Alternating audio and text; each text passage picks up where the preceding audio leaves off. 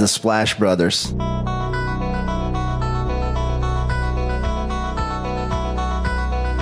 The Splash Brothers, is that?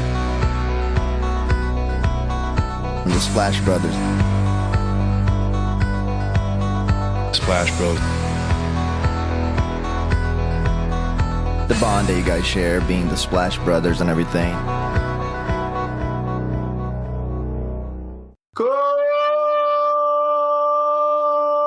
Começando Splash Brothers número 206. Eu sou o Guilherme. Eu sou o Leonardo Paglioni. Léo, quando esse podcast for ao ar, estaremos ali na porta de entrada da próxima temporada. O podcast sai tradicionalmente segunda-feira. Terça-feira já temos jogos acontecendo. 2 jogos já com a rodada de abertura na terça, tendo Lakers e Nuggets e Suns e Warriors. Essas 2 transmissões aqui para o Brasil na Prime TV, Prime Video. Boa noite, Léo. Que alegria, NBA está de volta. É, rapaz. Até que enfim chegou, né, Gui? O pessoal fala lá na NFL que setembro sempre chega, outubro também. Óbvio que a espera não é tão grande assim, né, igual na futebol americano, mas estamos aí com NBA agora, nessa semana, voltando. E estamos aqui, né, Gui, nessa última edição, antes da temporada começar, fazendo aí a parte final do nosso preview. Exato, e aí dessa rodada de abertura, Léo, o que chama a atenção pra mim é 4 times da Conferência Oeste, já dizendo um pouco também da força da conferência, dessa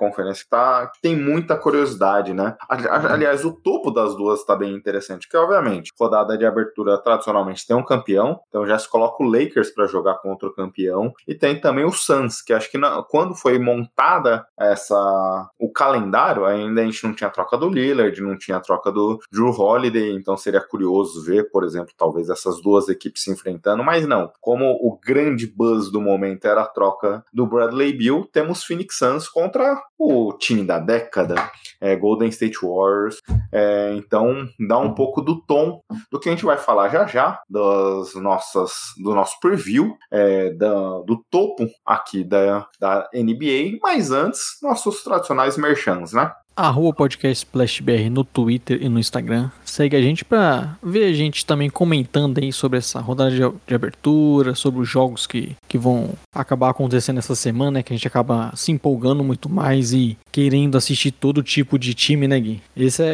aquela semana caótica que a gente vê 15 jogos em um dia e óbvio, a rodada de abertura, a NBA já pensa nisso, né? Então apenas 2 joguinhos ali, como você citou, mas muita partida pra acompanhar, então segue a gente nas redes sociais e toda segunda feira essa edição aqui saindo de manhãzinha. Você pode acompanhar o Splash Brothers em qualquer agregador, já deixa aquela avaliação, já segue para receber notificações, né, dos nossos podcasts, segue o nosso feed, recomenda para os amigos agora que a temporada está voltando. Toda segunda-feira estaremos aqui analisando os times, trocas, tudo que estiver acontecendo na NBA. Exato, e aí, Léo, você falou aí que muitos jogos, por exemplo, na quarta já temos meu San Antonio Spurs enfrentando o Mavericks, rodada de transmissão ali na TV, não TV aberta, porque vai acontecer pela ESPN, mas já passando aqui pro Brasil, mostra também como esse time de San Antonio, se eu falava do buzz ali da primeira rodada, a gente já vê o buzz aqui nessa segunda, com o San Antonio aparecendo ali numa transmissão grande. Então, muito bacana, Léo,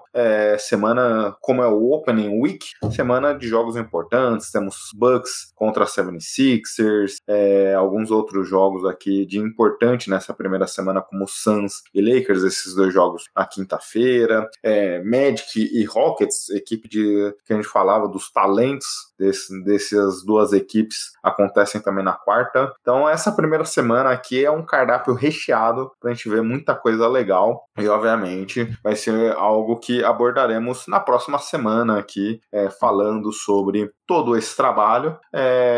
Você falou aí, você fez o merchan? Eu tava olhando aqui os jogos, até me distraí, Léo, desculpa. E lembrei inclusive que lá nas primórdios, né, Gui, do nosso podcast a gente indicava jogos da semana seguinte, lembra? Lembro, a gente começou as dicas, né? Sim, eu tava aqui olhando, Gui, sexta-feira, dia 27, teremos aqui um excelente Hornets e Pistons, porque esse é o momento de você ver time ruim, né, Gui?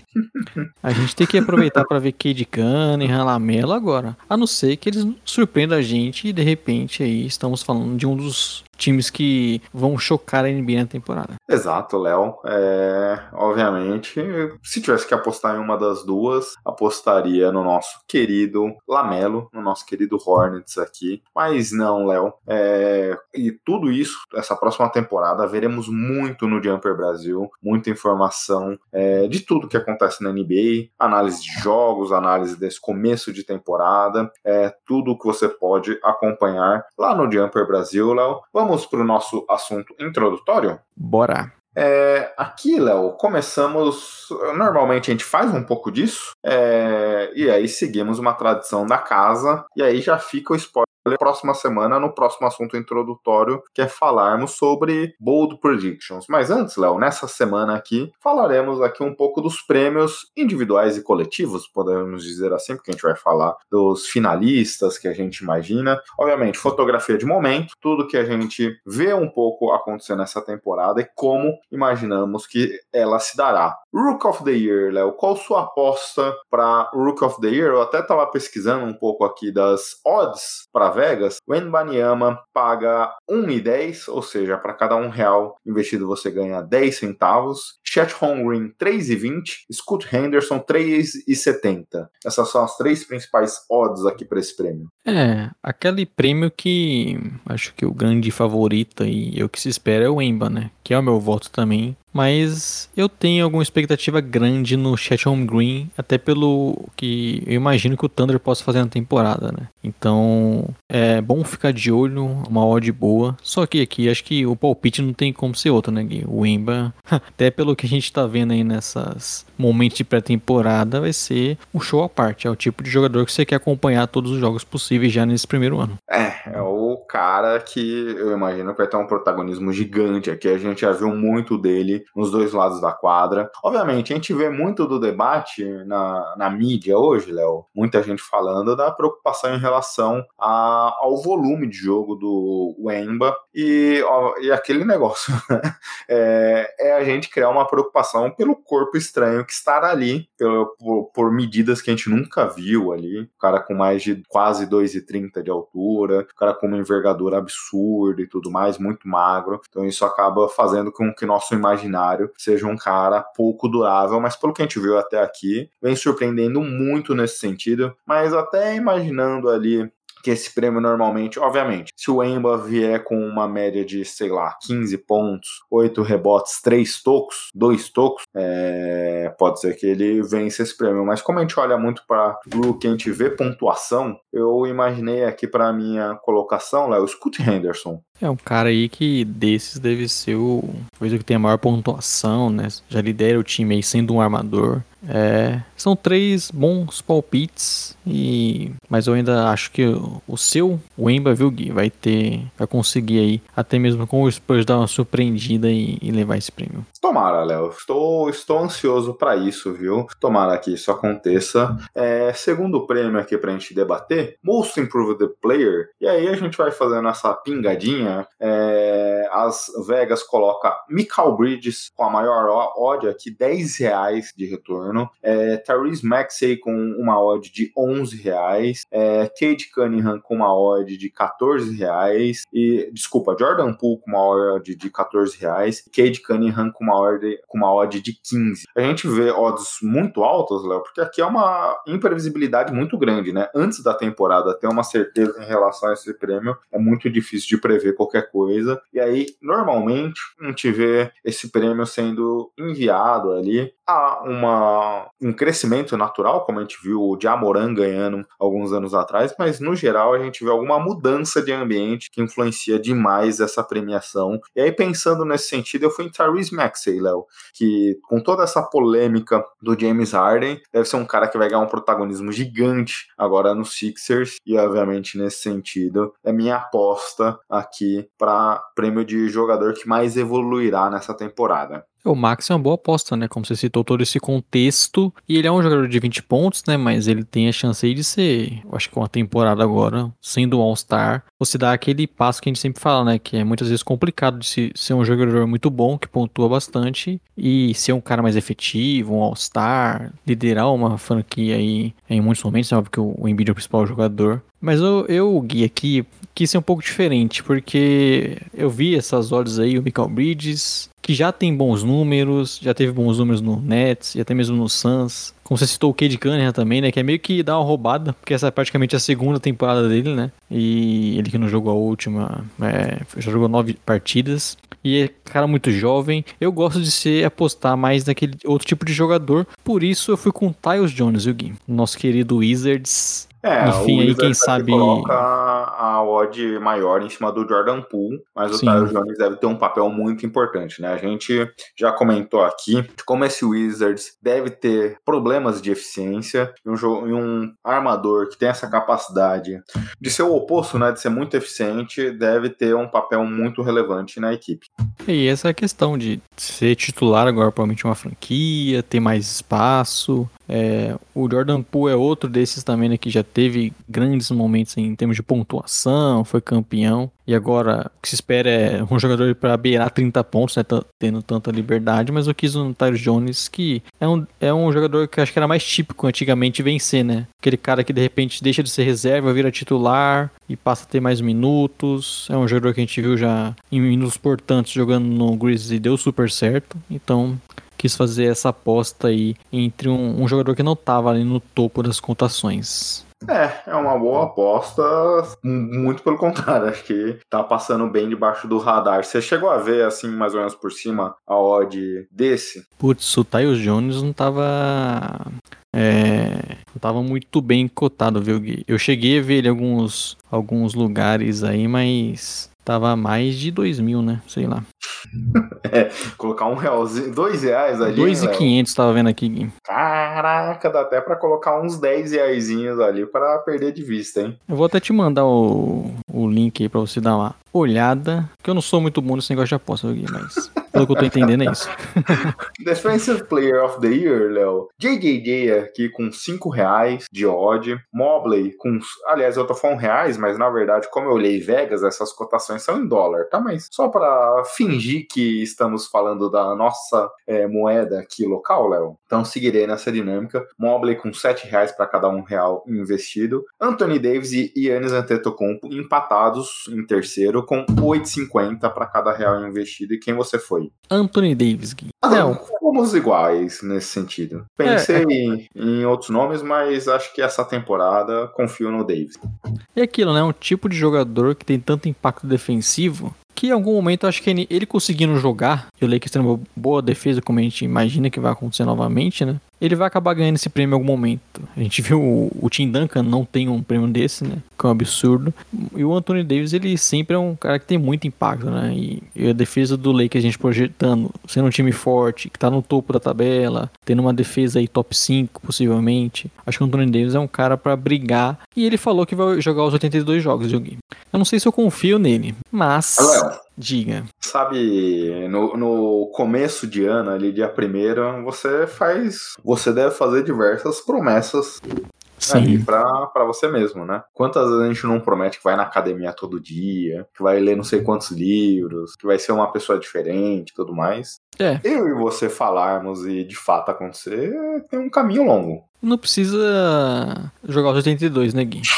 Uns 70 tá bom, passando longe das lesões já tá legal. Inclusive, vale ressaltar, né, que esse ano aí começa a valer aquela questão do número de jogos mínimo para os jogadores acabarem podendo disputar essas premiações, né? Exato, Léo. Uma boa aposta aqui, até porque é um jogador que o Lakers vai passar muito sobre ele, né? E falaremos um pouco disso já já. Mas também estou curioso aqui. Sexto homem com Emmanuel Quickley. E eu me assustei aqui porque eu coloquei só Powell aqui na minha odd, na minha anotação. E aí o primeiro nome que veio na cabeça foi o Dwight Powell. Eu falei, não é possível que o Dwight Powell... Eu lembrei do Norman Powell, que foi até assunto de agora pouco num grupo que estamos de fantasy. Norman Powell dos Clippers, pagando uma odd de R$9 para cada real investido.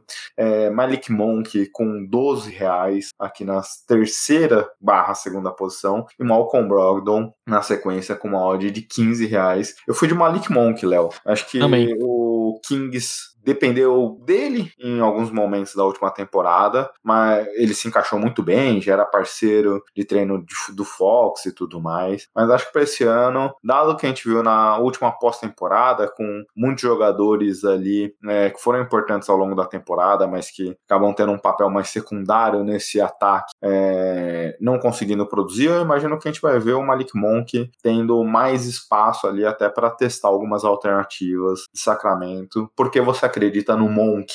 O playoff que ele fez, né? Ele cada vez mais teve protagonismo, ganhando minutos do Huerter, um jogador que pode ser esse meio que pontuador vindo do banco, o cara que tem a bola, né? Muito estilo aí do Davion Mitchell, pode jogar junto com o Fox. Então acho que é um tipo de cara que eu tô esperando um salto nos números na temporada regular esse ano. E imagina aí que vai ser uma boa aposta aí. Já deixa o nosso amigo Lauro feliz também, né, Gui?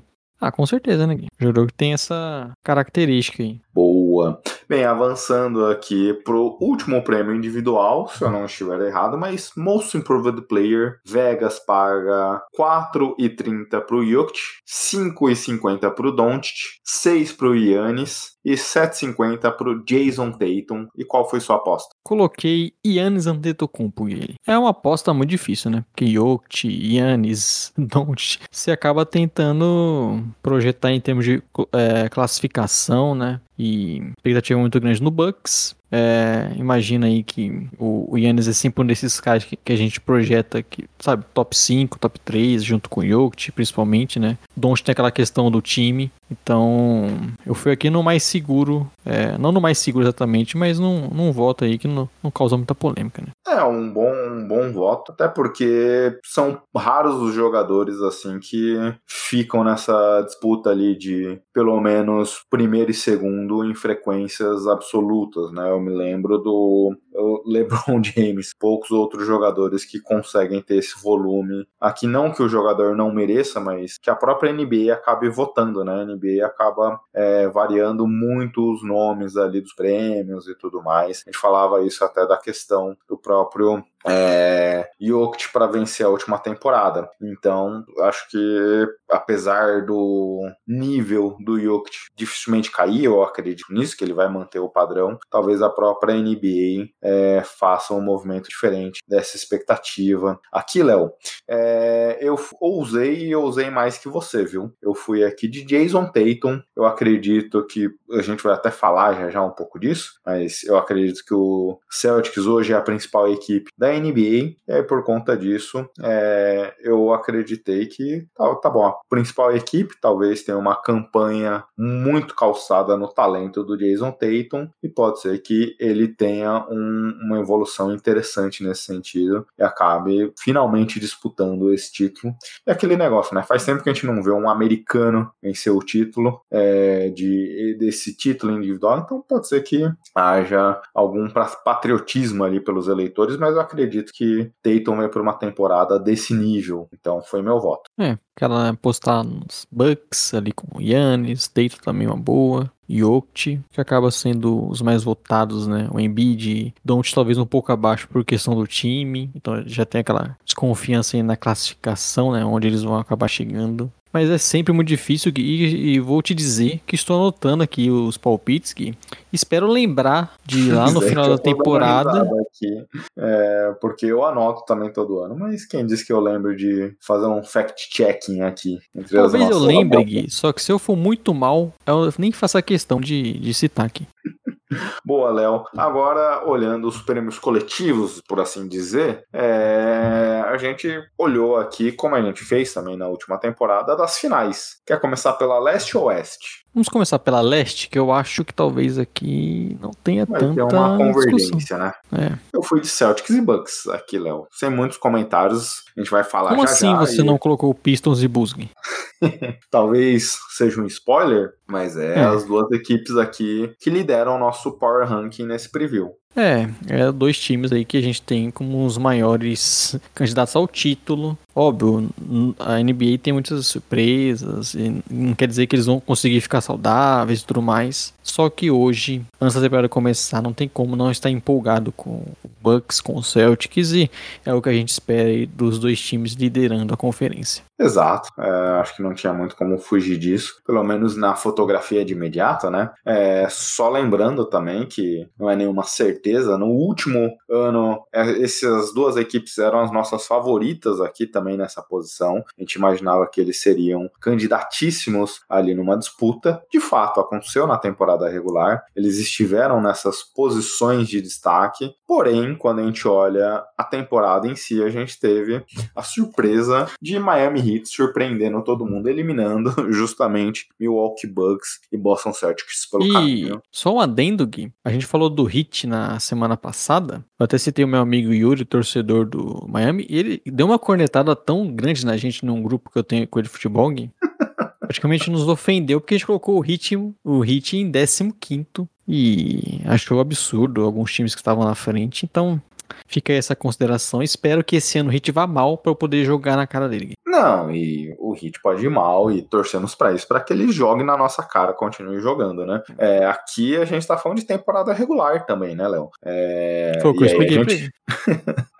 E a gente vê como o Heat histórico não tem uma dedicação ali das melhores, mas faz parte. Estamos aqui para ser vidraça também, Léo, sem nenhum problema. Se o Yuri ficou bravo com a sua aposta, com a nossa aposta aqui no Heat, Léo, imagina os torcedores das demais equipes quando verem meus palpites aqui para finais do Oeste. Vou deixar você falar primeiro. A minha final da Conferência Oeste, Gui, será Golden State Warriors, Phoenix Suns. Eu fui de... Quer explicar primeiro por que você acredita nessas duas? Bom, o Warriors, tenho muita esperança que vai ser um time novamente muito forte. Com a chegada do Chris Paul, isso possa contribuir ainda mais, né, para o time poder, né, ter outras alternativas em relação a jogar alguns minutos sem o Curry, de ser um time ainda mais com jogadores mais inteligentes ainda, né? Então já é um núcleo muito forte. A gente ainda, questões físicas, aposto que eles podem continuar por mais alguns anos ainda sendo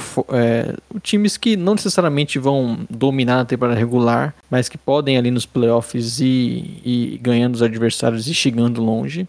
E o Suns é aquela aposta num time que tem tanta badalação, tanto talento, mas que a gente sabe que pode dar muito errado. É meio que um 880 nisso, mas quis confiar que essa panelinha do Kevin Durant vai dar certo e que vamos ter um encontro aí que seria, eu acho que sensacional, Gui, essa história de Kevin Durant contra o Warriors, contra o Damon Green, Chris Paul ali jogando contra o seu ex-time. Eu acho que seria uma final interessante. E qual é a sua? Eu já estou esperando algo muito ousado. Você já criou uma expectativa que eu não sei se você vai cumprir, Gui. Olha, Léo, eu pela história que eu acho que eu tô mais animado com a sua do que com a minha, viu? Então...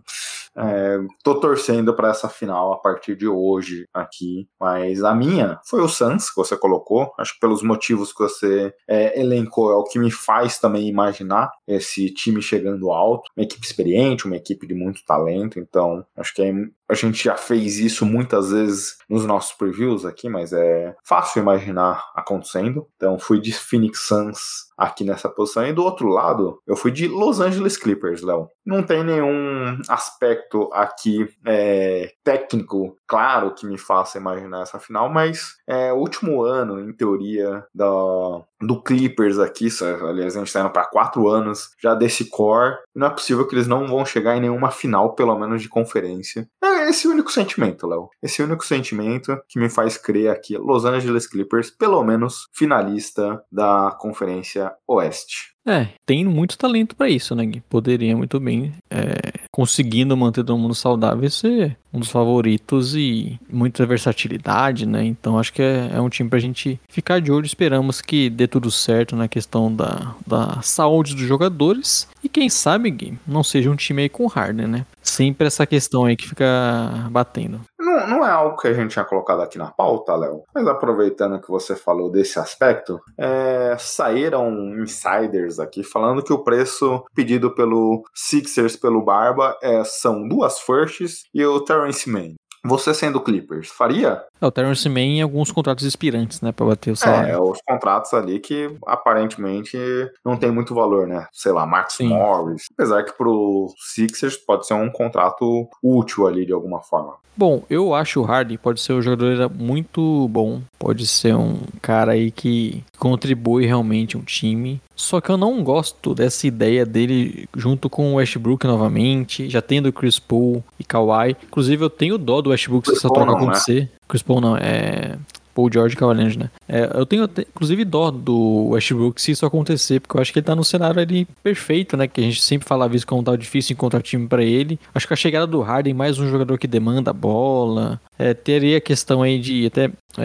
acho que poderia prejudicar um pouco a defesa, né? Que tende a ser um ponto que o Clippers pode ter, por conta dos seus jogadores, um time melhor nisso. Eu não sei se eu fosse o Clippers eu faria, não pelo preço. Eu acho que o preço, até pelo jogador como o Harden, é bem pagável, né? Só que pelo que eles já construíram de elenco, não sei se é o momento certo você fazer isso dias antes da temporada começar ou até mesmo durante a temporada. Olha, eu faria, viu? Eu faria, eu entendo. O Westbrook foi um dos jogadores que eu mais fui fã da NBA aqui, então seria, obviamente, olhando por esse lado, uma tristeza, mas eu acho que faz sentido o movimento aqui pensando nessa construção, Léo, e você apostar ali no maximizar o máximo possível de talento, obviamente. Precisaria ver como acomodaria todas essas peças, mas eu acho que é uma aposta válida, eu estaria disposto a correr esse risco, viu? Acho que eu apertaria o gatilho. Como você falou, o preço é um preço ok, obviamente, barba, inspirante, tudo mais, mas acho que é um preço interessante a se pagar para uma equipe que quer brigar pelo título. Vamos ter nosso palpite de final, Gui, ou não? É, eu ia falar isso. Fechamos, mas não. Palpite da final? Começa você, Gui. O meu palpite é Suns e Celtics, com a equipe de Boston sendo a campeã. O Celtics, pra mim, a gente vai falar já, a equipe que a gente vê no teto aqui da liga, no nosso Power Ranking, no nosso preview, é uma equipe que tem muito talento e consegue se moldar muito bem nas peças, em termos de marcação, em termos de criação ofensiva, um mismatch ambulante, então por isso seria meu campeão. E o nosso querido Phoenix Suns aqui, acho que é o talento dessas três peças, Durant, Devin Booker e nosso querido Bradley Beal, que faz crer aqui neles chegando nessa final. O meu palpite é Bucks e Suns, com o Bucks sendo campeão. Talvez tenha alguma torcida minha pelo Lillard, talvez. Mas é um desses também, time que a gente já falou, né? Muito forte. Acho que seria uma final espetacular, né? Tanto talento que a gente teria nesses times. Seria uma reedição de uma final que aconteceu há poucos anos atrás. E legal que seria uma reedição, mas com muitos jogadores diferentes, né? Então... duas equipes que variaram demais, né?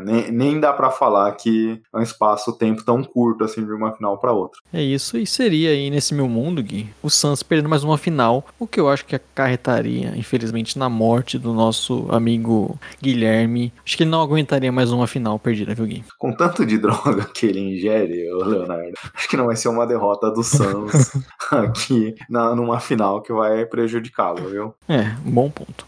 Bem, Léo, vamos pro assunto principal? Splash!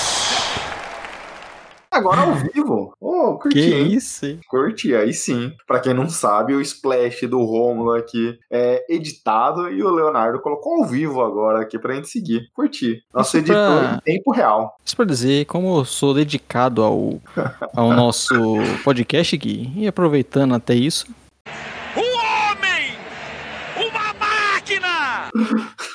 O cara virou um sonoplasta aqui em tempo real. Vou curtindo. Puxar umas do Ratinho, do Faro.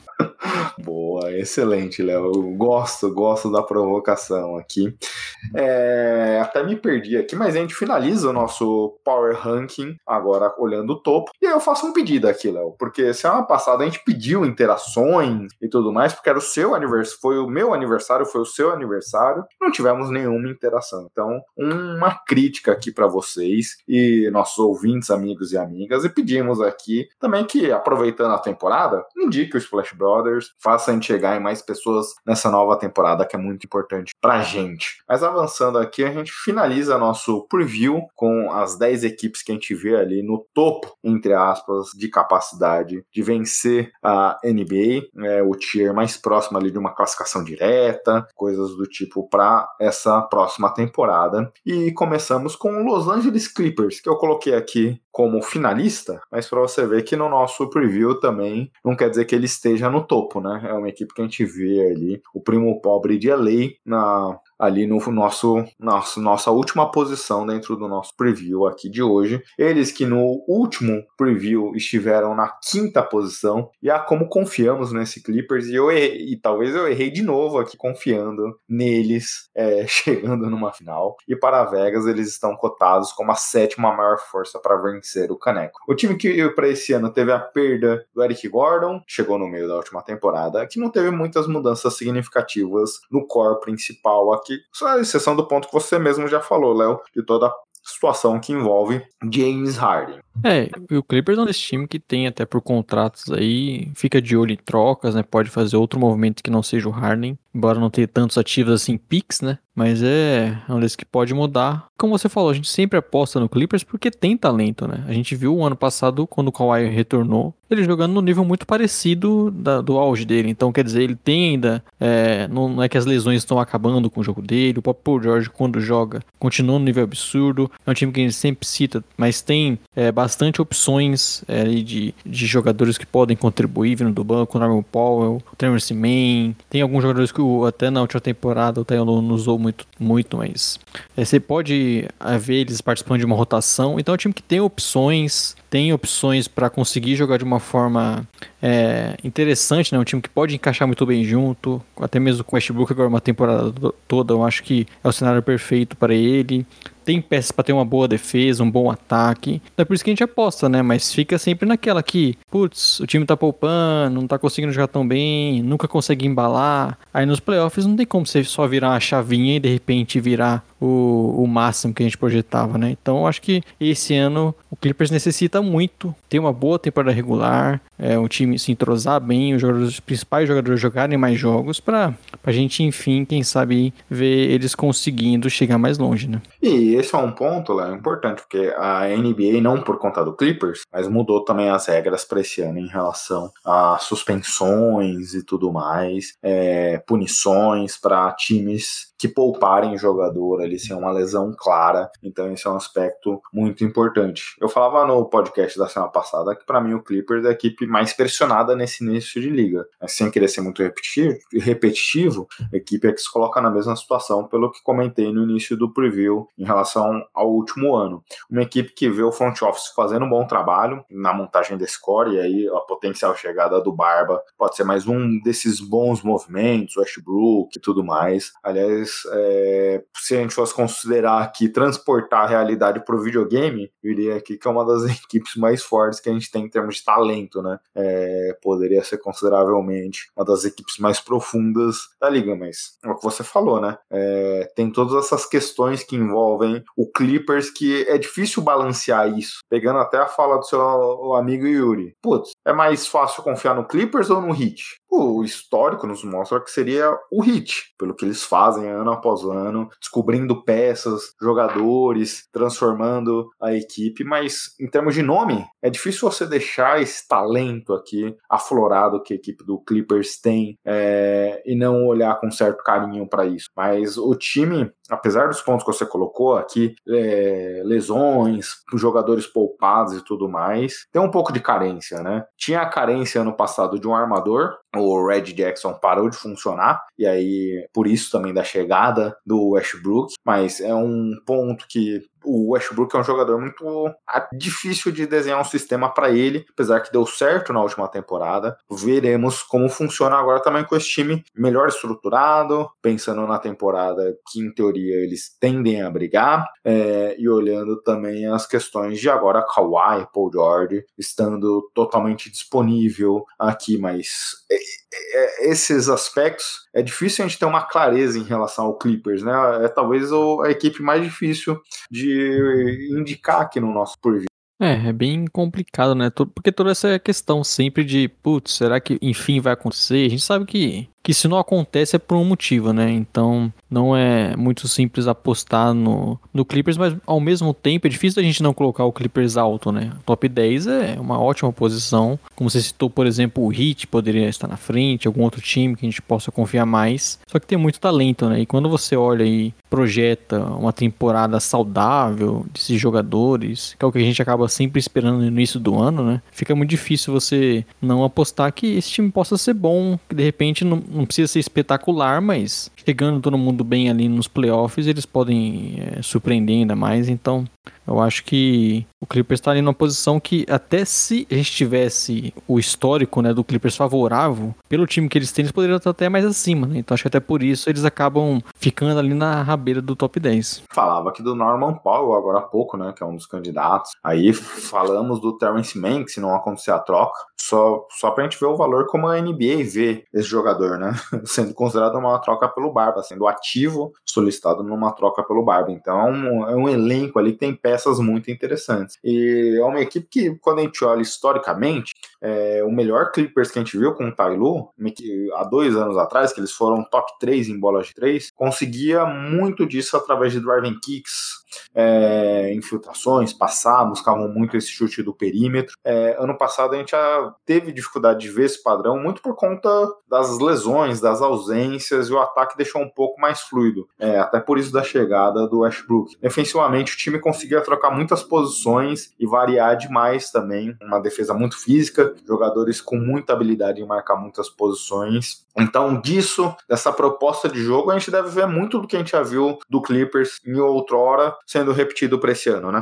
Exato, O Clippers é sempre essa dúvida, né, cara? Então, eu fico até com pena do nosso amigo Heitorgui, que tem essa expectativa todo ano e parece que não vai, que tem aquela maldição, né, de time nunca conseguir chegar em final de conferência. E como você falou, querendo ou não, tem uma pressão. Eu respondi ali numa pergunta pro Jumper, que era mais ou menos se é tudo ou nada pro Clippers, no sentido de, se não for título, se não for uma final de conferência pelo menos, acabou tudo, tem que trocar. Eu acho que eu ficaria feliz de ver esse Clippers pelo menos conseguindo ficar saudável, pra gente não chegar no final do ano, no final da temporada, né, melhor dizendo, e falar, putz, só de novo, o time tinha chance, tava bem, aí alguém se machucou numa série. Eu ficaria já feliz de ver um time conseguindo jogar no seu potencial e que seja eliminado jogando, né, mas óbvio que tem essa pressão, até porque esses jogadores não estão novos, né? Esse Big Three aí do Clippers não vai durar muito tempo. Ah, exatamente, Léo. Exatamente. Bem, agora, o outro ponto que eu tinha colocado aqui era a potencial troca do Barba. A gente já comentou. Eu não tenho mais nenhum comentário. Você tem algum ponto para trazer pra gente? Não, acho que é isso. Esperar o que vai acontecer esse ano aí. Avançamos aqui para a 9ª posição com o Sacramento Kings, que no ano passado foi 20º no nosso power ranking, talvez uma das maiores disparidades aqui de um ano para o outro. Eu lembro que no último power ranking, no último preview, a gente elogiava um pouco o Kings, falava ali da nossa confiança até por brigar pelos playoffs, mas obviamente foi muito além das nossas expectativas. Vegas coloca eles como o 13º time que tem a maior capacidade de vencer o título, o time que perdeu das peças relevantes apenas Richaun Holmes. Quando a gente olha esse core atual, desde a chegada do Sabonis, não era um jogador que teve muito impacto, teve muita dificuldade, aliás, até para se encaixar com o time novo aqui, com o Domantas Sabonis. O time tinha muita expectativa na Free Agents, lembra até das nossas conversas com o nosso amigo Lauro Cantarelli, ali das expectativas da torcida dos Kings, para ver quem eles trariam ali para a posição 3, 4. No final do dia, eles apenas renovaram com Harrison Barnes, que foi uma frustração grande, mas também trouxeram Sasha Vezenkov e Chris Duarte, Léo. É isso, é um time que teve um ano muito bom, né, na temporada passada, voltou aos playoffs, trabalho muito bom do Mike Brown, o ataque, né, espetacular, a dupla de Fox e Sabonis jogando muito bem, o ataque muito rápido, né, o Huerta também foi uma contratação muito boa aquele ano, como eu citei o Malik Monk, a gente tem uma expectativa até de crescimento para esse ano, no seu papel aí durante a temporada regular também, Keegan Murray, que foi muito bem ano passado, bateu o recorde dos rookies, né, nas bolas de 3, e eu acho que mais um aninho aí, é um cara também que dá pra gente ter uma expectativa muito boa. Então tem bons nomes. Óbvio, ficou aquela frustração ali de não ter conseguido algum dos especulados. É um time que tinha, né, espaço no cap salarial para fazer isso. Mas não deixa ainda de ser um elenco forte, que eu acho que só por si só a gente pode ver crescimento neles, né? Como se tem alguns jogadores que podem ainda evoluir. E chegou o Vezenkov também, que eu acho que pode contribuir nessa rotação. O próprio Chris Duarte eu achei uma troca bem interessante. Então eu vejo aqui o Kings com um time melhor. O que me preocupa, Gui, é sempre aquela coisa, né? De repente, a gente já viu isso muito na NBA, né?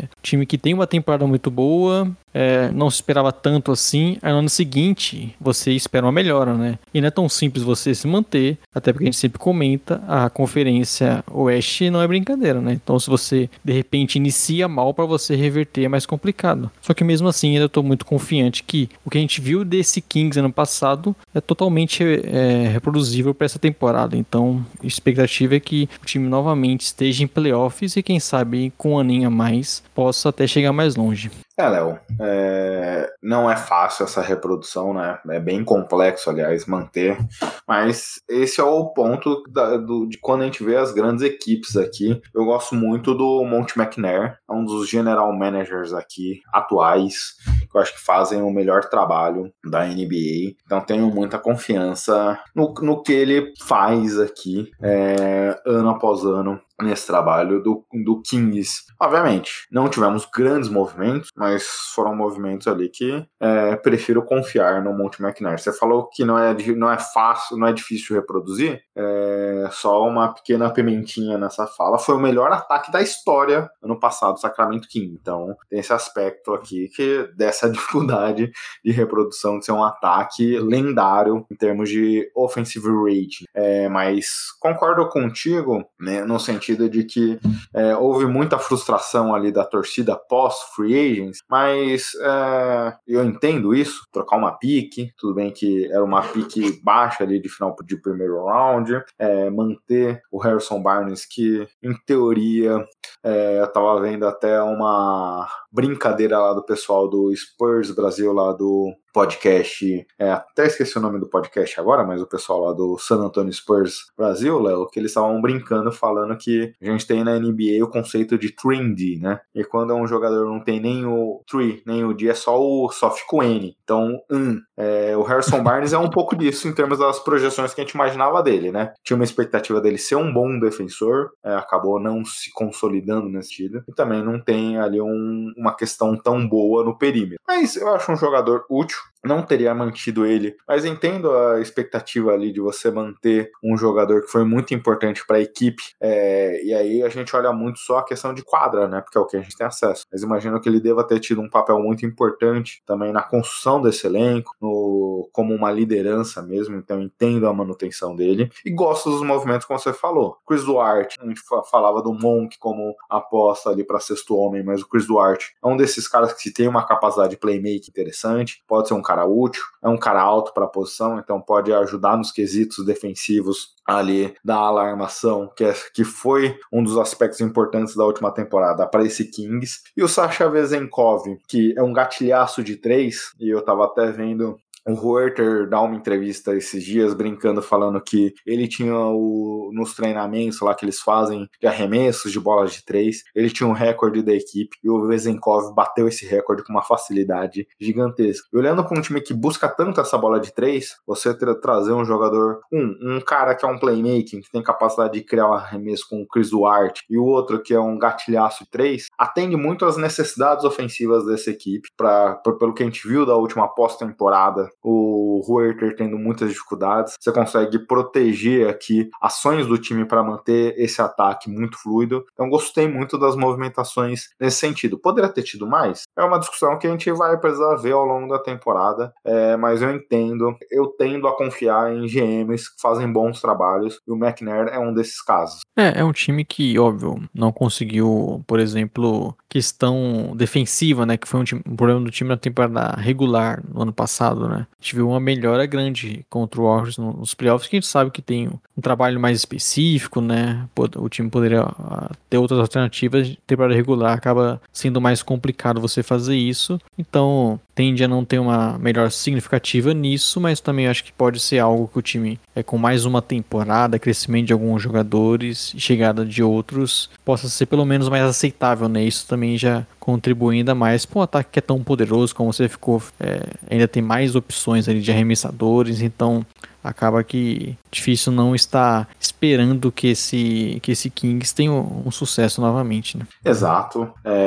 Esse aspecto é muito importante.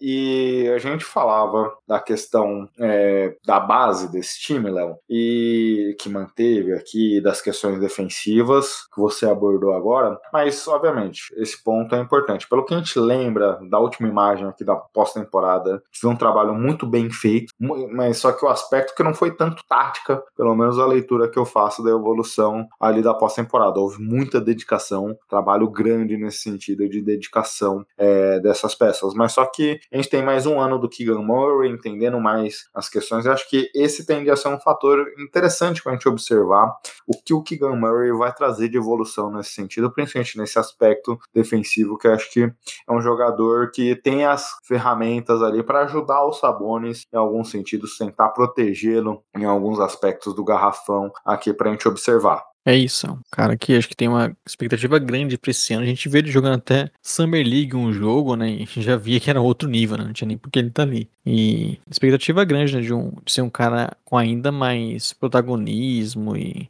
mais confiança. Então, Keegan Murray é uma das minhas apostas aí pra esse jogador de segundo ano que dá um salto ainda mais significativo. E aí, Léo, pra gente fechar aqui, um ponto que faz talvez eu aqui até algumas dúvidas em relação ao time, e aí essa posição ter caído um pouco em relação às nossas expectativas aqui do mock, quando a gente olha a última temporada, eles venceram muitas partidas ali nos momentos derradeiros dos confrontos, não à toa o De'Aaron Fox foi eleito o jogador clutch da temporada, e numa conferência tão apertada como essa, como você falou, qualquer jogo ali que fica em decisões de últimos segundos, você pode vencer, pode perder. É um aspecto que na última temporada foi importante para o Kings. Conseguiram ter um saldo muito positivo nessas partidas, nesses momentos críticos. Mas olhando para essa temporada, para esse futuro aqui, é algo que pode me preocupar. Para uma equipe ali que tem um net rating, ali um saldo de pontos entre vitórias e derrotas tão apertado, uma defesa que tem os aspectos de acompanhamento, de melhoria aqui, poder depender ali de vitórias nesses momentos críticos, ou, dependendo de como for, derrotas, é algo que me põe em dúvida um pouco, é o aspecto que mais me põe em dúvida. Acho que o Kings jogou muito bem a última temporada, foi uma grata surpresa, um ataque fenomenal, como eu comentei, lendário, mas se eles não conseguirem trazer essa melhora defensiva, depender ali de jogos resolvidos no clutch, pode ser que você vença, pode ser que você perca, e ficar nessa linha tênue é algo que me preocupa. Sempre uma preocupação, né? Mas, Gui, confie no menino clutch, nosso querido Fox. É uma boa provocação, Léo. Vamos avançando aqui para nossa sétima posição? Oitava posição. Oitava posição? Quem que está na oitava posição, Gui? Aqui nosso querido, Léo, Memphis Grizzlies. Aliás, 3 times aqui, só estamos Conferência Oeste, hein? Memphis Grizzlies, que no nosso último preview esteve na 11ª posição. No nosso último preview esteve em 8º, então manteve a mesma posição aqui que está nesse preview. E que quando a gente olha Vegas, eles estavam em 11º, aqui eles estão em 11º com a capacidade de vencer a liga. Perderam Dillon Brooks e Tyron Jones, e receberam Marcus Smart e Derrick Rose, que deve ter um papel muito importante nesse começo de temporada, Léo, já que o Ja Morant está suspenso pelos 25 jogos iniciais da temporada. É isso, né? Tem essa grande questão aí que acho que é sempre o primeiro tópico do Memphis Grizzlies por conta de você ter a suspensão do Ja Morant, que obviamente tem impacto grande no time. A gente viu ano passado quando eles jogavam bem, né, sem o o Ja Morant, e até mesmo no ano anterior também já. Até citei o Tyus Jones, né, que era muito responsável por conta disso, mas não deixa de seu impacto, né, de você não ter o seu principal jogador no início de temporada. Algumas mudanças interessantes, é como citei do banco ali do Tyus Jones, mas a chegada do Smart, que eu acho que pode contribuir demais para esse time, ser um Dylan Brooks melhorado, né, e acho que tem muita identidade do que o Grizzlies precisa. É um desses também que a gente começa a ter uma expectativa, né? Porque eles já estão há alguns anos sendo os principais times aí da conferência, sempre tendo uma boa temporada regular, como eu citei, surpreendendo até mesmo sem o Ja Morant em alguns momentos. O Jaren Jackson Jr. também é um cara que perde muito jogo, e mesmo assim o Grizzlies é sempre constante, né? Tem sempre um bom trabalho da sua comissão. Mas fica essa questão que, alguma hora, acho que a pressão acaba chegando, eles vão se cobrar mais em conseguir avançar mais nos playoffs, e necessitam demais que o Ja Morant se contenha, né? Que possa ter uma temporada, assim, polêmicas essa quadra, porque eles vão necessitar bastante dele esse ano. Exato, Léo. Bem, começando pelo ponto que você falou aqui da mudança, é algo que eu tava refletindo bastante aqui sobre o Memphis, que essa é a terceira temporada que a gente duvida do Memphis, e nas outras duas eles queimaram a nossa língua. Então veremos como vai ser o resultado desse ano aqui. Eu estava refletindo muito sobre a análise do Grizzlies, sobre justamente esse estilo de jogo deles, tão único ali, que talvez eles poderiam ter endereçado de uma maneira mais assertiva, bolas de três, jogadores especialistas nesse sentido, e não. As movimentações aqui são basicamente para emular exatamente o que eles já possuem. Você da saída do Tyus Jones, e era um jogador que trazia um aspecto diferente para jogar junto, ou até mesmo substituindo o Ja Morant, que era um armador mais cadenciado, erra pouco e tudo mais, e com a substituição pelo Derrick Rose, é basicamente emulando o Ja Morant com anos a mais de experiência, obviamente, sem a mesma explosão e tudo mais, mas o Derrick Rose é o mesmo estilo de jogo do Ja, e essa substituição vem basicamente para substituir uma peça por outra bem parecida. E a saída do Brooks pelo Smart é basicamente você também dando um upgrade, como você falou, mas mantendo o mesmo estilo de jogo. E confesso a você que eu particularmente não sei se é o estilo de jogo que eu entenda como o melhor para a NBA, mas é um estilo de jogo, como eu mesmo brinquei no início da minha fala, que queima a minha língua ano após ano.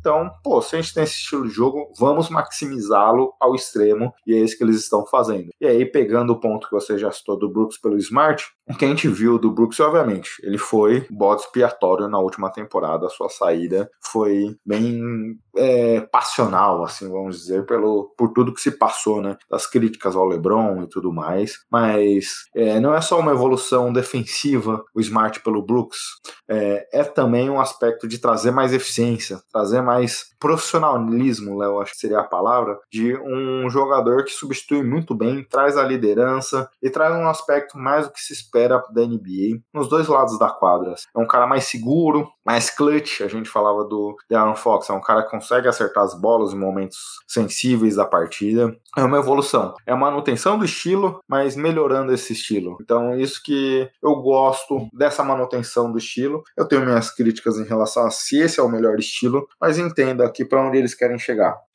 Acaba que é mais do mesmo, né? Mas ainda assim, um time muito forte. Expectativa grande, né? E esse ano o Brandon Clark ainda não deve retornar, né, de início, mas tendo o Steven Adams, que foi um problema pro time nos playoffs passados, né? A questão do garrafão ali. Então, é um time que tem boas peças. Como eu falei, já vem sendo constante nas últimas temporadas, e acho que não tem motivo para piorar nessa, né? A expectativa ainda maior. É óbvio que talvez aí a cobrança entre eles mesmos é de conseguir um resultado melhor lá na frente nos playoffs, mas ainda é um desses que a gente aposta bastante para, quem sabe, aí, novamente estar entre os líderes da conferência. Exatamente. E você citou de algumas mudanças aqui, e a gente vê também a evolução, né? Você citou, por exemplo, a ausência do Brandon Clark. É um time que vem apostando muito nessa posição de power forward nos últimos drafts. A gente viu a chegada do Santi Aldama, fez uma boa primeira temporada, apesar das nossas baixas expectativas em relação a ele. Vem se mostrando um jogador de NBA. No último draft eles pegaram, no penúltimo draft eles pegaram jogadores nessa posição também que ainda não conseguiram se desenvolver, mas olhando mais um ano aqui, pode ter papel importante. É uma equipe que tem conseguido ali, de certa forma, desenvolver alguns bons nomes vindos de draft, de escolhas intermediárias. Então, estou bem curioso para ver também dentro desse processo qual é o prospecto aqui que vai se destacar. A gente teve o Zaire Williams, uma escolha top 10 há 2 anos atrás, não conseguiu ainda demonstrar um impacto tão grande. Será que é o momento que ele vai ganhar um pouquinho mais de protagonismo, vai conseguir ajudar a equipe? É um time que tem tido escolhas frequentes aqui no primeiro round, então a se acompanhar também, apesar de comentarmos de ter tido poucas mudanças, alguns desses nomes podem surgir aqui, ter um impacto interessante. E Léo, ausência do Diá, 25 jogos como a gente falou, os 82 aqui a gente está falando de uma parte muito importante da temporada. Qual o impacto disso efetivamente para o ano? Um impacto gigantesco, né? Porque você ter o seu principal jogador fora desse início, né? Acaba que, com certeza, atrapalha, né, o planejamento da equipe de como eu falei, de entrosar aí até mesmo com o próprio Marcus Smart, de você já conseguir ter uma temporada toda constante, né? Com a mesma formação. A Conferência Oeste, você não pode muito brincar, né? Então, se de repente esse ano o time não vai tão bem sem o Ja Morant, 25 jogos depois, aí não é tão simples assim de você se colocar numa boa posição ali na conferência. Então, óbvio que acaba atrapalhando, e até porque sempre fica aquela questão, né, de qualquer coisa que o Ja Morant faz vira alguma notícia. Então, é óbvio que isso, se não tiver um cuidado, você pode acabar tendo coisas extra-campo que podem acabar impactando, né? Então, óbvio que não ter o Ja Morant desse início pode ser impactante, mas o que o Grizzlies nos mostrou nos anos passados é que eles conseguem jogar bem, né? Vamos ver se isso vai se manter agora, que já eles sabem que 25 jogos não vão poder contar com ele. Exato. Veremos aqui como vai ser essa dinâmica, Léo. Avançando agora sim para a nossa 7ª posição. Primeira equipe do leste aqui no nosso preview, Cleveland Cavaliers, que no ano passado foi nosso 11º colocado no nosso preview, e Vegas acredita que é a 9ª equipe com maior capacidade de vencer o título. O time da última temporada perdeu Chedi Osman, que foi trocado, e o brasileiro Raulzinho, que eu só cito aqui porque é um brasileiro, Léo, que não teve um papel tão importante assim nos Cavs, e receberam Max Strus e Georges Niang. Bom, o Cavs, né, acaba que é um desse time também que surpreendeu ano passado, acabou tendo um final ali não muito bom, porque caiu na primeira rodada, né, pro Knicks, mas um time muito jovem que foi em busca exatamente do que eles necessitavam, né? A gente falou isso ali na off-season, buscando arremessadores, jogadores na posição 3 ali, que o time teve muitas dificuldades, né? E jogando aí com esse garrafão com Mobley, Jarrett Allen, você acabava ficando uma questão de espaçamento. Então o time não trouxe grandes reforços, mas buscou exatamente o que se esperava ali em características, em jogadores que eles conseguiriam, né, dar um contrato ali para trazer, e com mais um ano aí de Donovan Mitchell, Garland, o Mobley, a expectativa é muito grande que ele possa ter um crescimento ainda maior, um papel ofensivo maior, né? Como a gente viu em alguns jogos no ano passado, é novamente ser um time de playoff e que tá ali naquele bolo, né? Eu citei no podcast passado que o Knicks é um time que de repente pode ascender como esse 3º time na conferência. O Cavs é um palpite mais óbvio, né? Porque ainda é muito jovem, com esse crescimento, com uma defesa muito forte, e que eu acho que, se não foi uma grande revolução, mas foram peças que a gente consegue entender só de olhar os nomes, o porquê o Cavs fez esses movimentos, né? Exatamente, porque justamente esse aspecto, né, Léo? Uma das melhores defesas da liga, teve muitas dificuldades em 2 aspectos da sua última temporada, e aí sua fala é muito certeira nesse sentido. Era justamente a posição 3, que esses 2 jogadores atuam, ora Isaac Okoro, ora Caris LeVert, e nenhum dos 2 iam bem. É até engraçado, né? Porque é aquela situação que quem é o melhor dos 2? Quem não tá jogando? Porque era muito a sensação dessa posição 3, que era uma lacuna ali na construção desse time. Nenhum dos 2 conseguiram se firmar, até por isso da chegada desses 2. E outro aspecto é a questão da bola de 3, uma das 6 equipes com menor volume de chutes do perímetro da última temporada. Em teoria, esses movimentos visam precisam dar mais carne para essa posição, que sentiu muito carência, e ajudar muito nesse aspecto ofensivo, de destravar esse ataque, de abrir espaço. Então a gente vai ver muito desse ataque, acredito que Max Strus como titular construindo. E aí o aspecto nesse sentido, Léo, do Max Strus, obviamente ele estava numa defesa muito boa do Miami Heat, ele vem para uma defesa muito boa do Cleveland Cavaliers, mas com perfis diferentes de defesa. A defesa do Heat não necessariamente exigia do Strus ali um aspecto tão importante defensivamente. Aqui no time do Cavs, a gente vai ver talvez um papel mais, ele sendo mais utilizado nesse aspecto defensivo. Ora, talvez para marcar o melhor guard adversário, ora até para estar marcando um ala ali menor nesse ataque. Não, a gente viu o Strus fazendo um bom papel defensivo no Heat, mas olhando essa carga que ele vai ter adicional aqui, como você vê o papel do Strus, a importância dele nesse Cavs?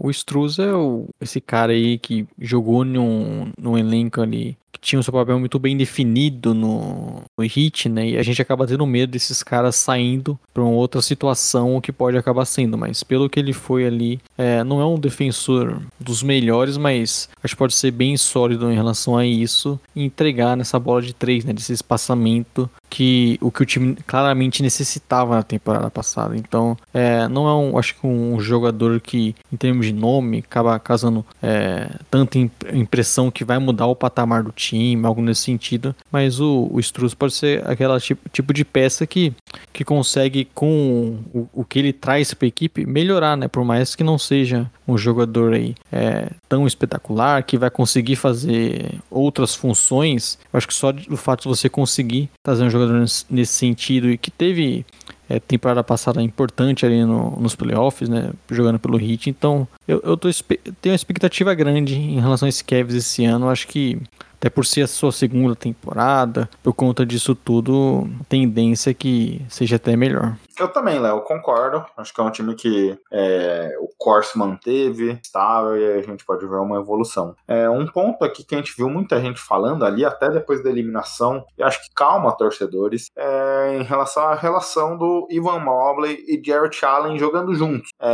Se criticou muito após a eliminação da questão desse ataque do Cavs não ter ido tão fluido em relação às expectativas ali, até do que a gente viu na temporada regular do time como um todo, não em relação ao ataque. E aí, obviamente, que a eliminação acabou sendo a chave de ouro para muita gente criticar a dupla. Eu acho que calma, a gente ainda precisa ver esse ataque evoluir, obviamente. O Ivan Mobley tem um papel fundamental no Cleveland Cavaliers, para a gente continuar vendo esse papel de evolução do time, para conseguir ter saltos maiores, vai passar muito por ele. Mas acho que essas peças que vieram também visa até mesmo a você, em alguns momentos da partida, deixar o time mais baixo e conseguir buscar uma variação diferente em relação ao ataque. Mas não vejo ainda muitas variações, muitos pontos de preocupação em relação à dupla. Agora, a sexta posição com o Los Angeles Lakers, que no último preview foi 17º.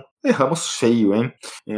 Para finalista. Mas se nos permitem um pequeno adendo, até ali a trade deadline era essa realidade do primo rico de LA. E Vegas vê o quinto time com a maior possibilidade de vencer o título nessa temporada. O time que da temporada passada para essa perdeu o campeão mundial Dennis Schroeder e Malik Beasley, que tinha chegado na troca do Westbrook, mas que claramente não havia funcionado, e recebeu o Taurean Prince, Gabe Vincent, Jackson Reyes, Ken Red, Jalen Hudson-Odoi via draft, além do Christian Wood, Leonardo.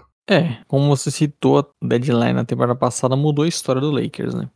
E óbvio, junto com o LeBron James e o Anthony Davis conseguindo jogar. E acho que primeiro passa tudo por aí, né? Precisando do Anthony Davis e do LeBron James jogando a maior parte do tempo possível, né? E óbvio que, principalmente o LeBron, você vai talvez em alguns momentos fazer ali a famosa poupada, né? Pra acabar não acumulando tantos jogos, mas o Lakers não pode se dar o luxo de ter esses jogadores fora por um longo período. E como citamos bastante, o Lakers foi um dos times que se movimentou muito bem, né? Off-season, trazendo jogadores ali em posições que o time necessitava, arremessadores, um cara como Gabe Vincent, alguns outros veteranos que podem contribuir, o próprio D'Lo jogando uma temporada inteira pelo time, que pode ter um papel interessante até mesmo em questão de você não precisar tanto do LeBron James ali, mesmo estando em quadra, né, na questão ofensiva. Então é um time que já com uma defesa muito forte, o ano passado já terminou muito bem, com a confiança lá em cima, chegando numa final de conferência e tendo esses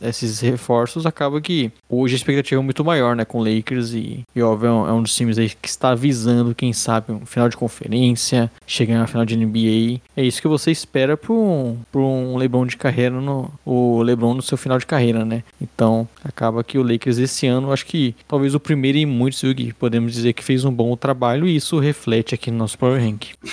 Exato.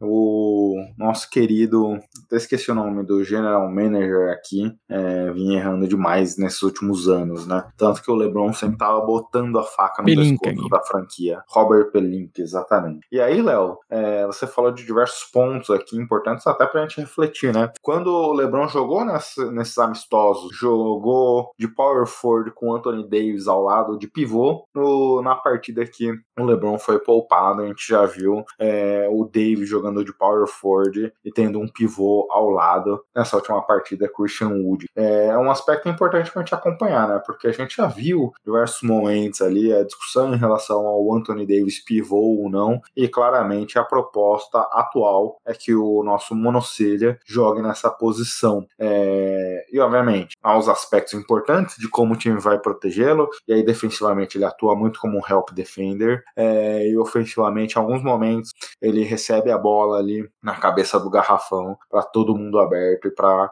construir o ataque, as suas sinalizações a partir daí. Dado todos esses elementos, dado até a fala recente do Davis, Léo, você acredita nesse papo dele brigando pelo MVP? Eu acho que é possível. O Anthony Davis, pelo que ele produz ali, pode produzir também na parte ofensiva, né? A gente já falou sobre ele aí, que nós dois votamos ali nele como o defensor da temporada, e jogando mais jogos pode ser ainda um cara de impacto, né? A gente até chegou a falar isso no final da temporada passada, né? Que o Anthony Davis estava parecendo o principal jogador do Lakers ali. Então no time tem muita visibilidade, estando entre os primeiros e o Anthony Davis conseguindo ficar saudável, que óbvio, é essencial, né, para ele concorrer a esses prêmios. Acho que dá para imaginar isso sim, embora você brigar com o Giannis e o Jokic não vai ser fácil, né? Então ele vai ter que ser muito melhor do que esses caras além da classificação, né? E aí, Léo, o outro ponto que me preocupa, você mesmo já abordou um pouco disso, é a questão do LeBron James. Obviamente, é o cara que nos surpreende ano após ano, mantém um nível absurdo, mas sempre fica naquela expectativa, né? Putz, será que é esse ano? E é difícil dizer qualquer coisa, mas um pouco até do reflexo desses amistosos, dele sendo poupado um pouquinho mais, já diz um pouco do que você já comentou, né? É um jogador que a expectativa, acredito eu, e acho que a sua opinião é parecida com a minha, de maneira geral, quando ele jogar, a gente vai ver muito do que a gente viu do LeBron recentemente, mas sendo mais cadenciado esse ano, tendo menos volume de partidas até pra gente preservar. E aí, nesse sentido, há muita desconfiança com esse elenco de apoio, né? D'Angelo Russell, muitas críticas aqui pelo que a gente já falou recentemente, nessa última temporada, na temporada do Wolves. Então, é um jogador que tem muitos altos e baixos, tem muita irregularidade, tem muito problema defensivo. Hashimura teve um bom papel desde a sua chegada, mas é um jogador, pelo que a gente via do Wizards, não era necessariamente nesse calibre de atuação que a gente viu aqui no Lakers. E, obviamente, muitos jogadores que chegaram aqui como apostas. Ken Red, Jackson Reyes, Christian Wood. Se o LeBron não tiver uma frequência constante, me preocupa a formação desse elenco, e vai depender de peças que eu, particularmente, não sei se eu tenho muita confiança. É isso. Óbvio vai ser a questão, né? O LeBron James precisa ser o mais perto do LeBron que a gente conhece. Nunca vou imaginar um LeBron caindo de nível. A gente sabe que isso vai acontecer em algum momento, mas até acontecer é difícil apostar contra, né? E só que, óbvio, o time necessita muito do LeBron James, as infiltrações, ele conseguindo ser o cara que produz ofensivamente, porque é o jogador que mais tem qualidade para isso disparado no time, e por mais que as peças sejam boas, que o Anthony Davis tenha uma expectativa grande para esse ano, ainda é o LeBron que vai precisar ser esse cara e com certeza é o cara que pode levar esse Lakers a ter sonhos mais altos, né? Exato, Léo. Mais algum comentário sobre LA Lakers? Não, vamos ficar bem de olho o que vai acontecer nessa temporada. Como eu falei, off-season foi boa, depois de muito tempo, né? Sem especulações de nomes absurdos e tudo mais. Vamos ver se isso não aparece também no meio da temporada, né? Que com o Lakers é sempre assim. Olha, Léo, os torcedores do Lakers que estão acostumados com isso podem falar que foi ruim, viu? Porque a expectativa é até outra. Mas indo aqui para a nossa quinta posição, Phoenix Suns, que no nosso último preview foi o quarto colocado, que para Vegas também está nessa quarta posição. O time do Arizona deu uma reformulada brava no elenco, então só citarei algumas das saídas, as principais aqui, com CP3, DeAndre Ayton, Torrey Craig, além de diversas saídas no meio da última temporada para receber o Durant, até na sua colocação lá de Bucks e Suns na final. Acho que só o Devin Booker seria um jogador que atuou naquela final e atuaria nessa sua imaginária final dessa temporada. E recebeu Bradley Beal, Yusuf Nurkic, Grayson Allen como os principais nomes aqui, Leonardo.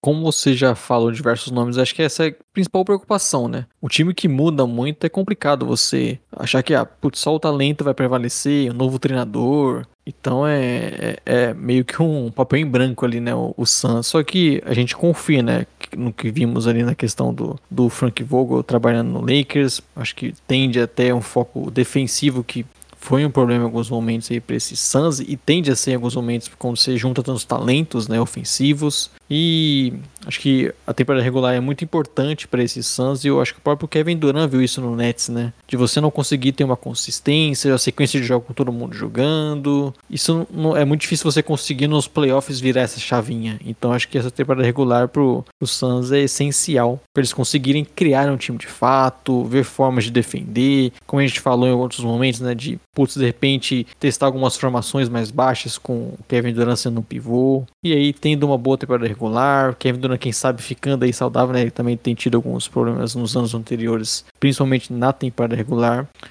Acho que se projetando isso e dando certo aí, não tem o motivo da gente desconfiar desse Suns, né? Porque é muito talento, muito jogador que pode fazer a diferença ofensivamente e algumas peças aí que podem contribuir nessa rotação, e não à toa foi o nosso palpite de time chegando numa final de NBA, né? Exatamente, Léo. Acho que o aspecto que você falou aqui é importante. Muitas mudanças e mudanças críticas, né? Porque o time dependia muito na criação coletiva ali do Chris Paul. Como vai se dar isso agora? É numa mudança que é interessante, porque a peça que chegou, o Bradley Beal, tem um perfil de atuação, de criação totalmente diferente, que converge muito mais a um modelo, ao estilo do Devin Booker, não ao do CP3, de jogar mais coletivamente, de buscar peças alternativas. Eu acho que até por isso do motivo da saída do Ayton, né? Tinha todas as questões fora de quadra que envolvia o pivô barramense, mas ele era um jogador que dependia muito das ações do CP3. E agora com jogadores ali que não necessariamente vão fazer um pick and roll, que são especialistas nesse tipo de jogada, como vai se dar? Mas era uma arma muito importante. São três jogadores que dependem muito do mid-range, gostam desse estilo de jogo, e a gente viu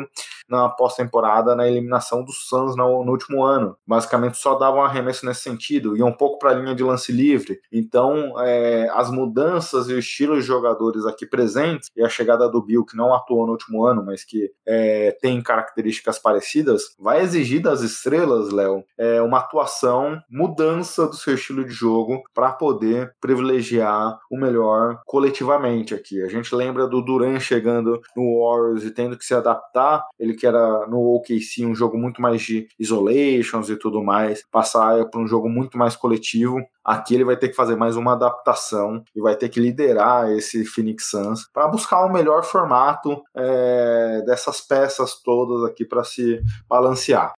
Não é simples um trabalho de reconstruir esse elenco, né? Muita mudança, até mesmo o Nurkic que chegou mais recentemente, e entender como vai funcionar essas rotações, né? Quais vão ser os jogadores que vão ter mais espaço. Eles acabaram trazendo um monte de caras que podem contribuir, mas cada um é meio que especialista em alguma coisa, né? Naquele jogador que vai acabar te entregando muito. Mas não tem como... Pode ser aquele famoso cobertor curto, né? Sim. E vamos ver, né, o que vai acontecer, se vai bastar ter esses três jogadores aí para o time já ser um candidato de fato ao título. Mas não dá para negar que a gente quer muito ver isso, né, Gui?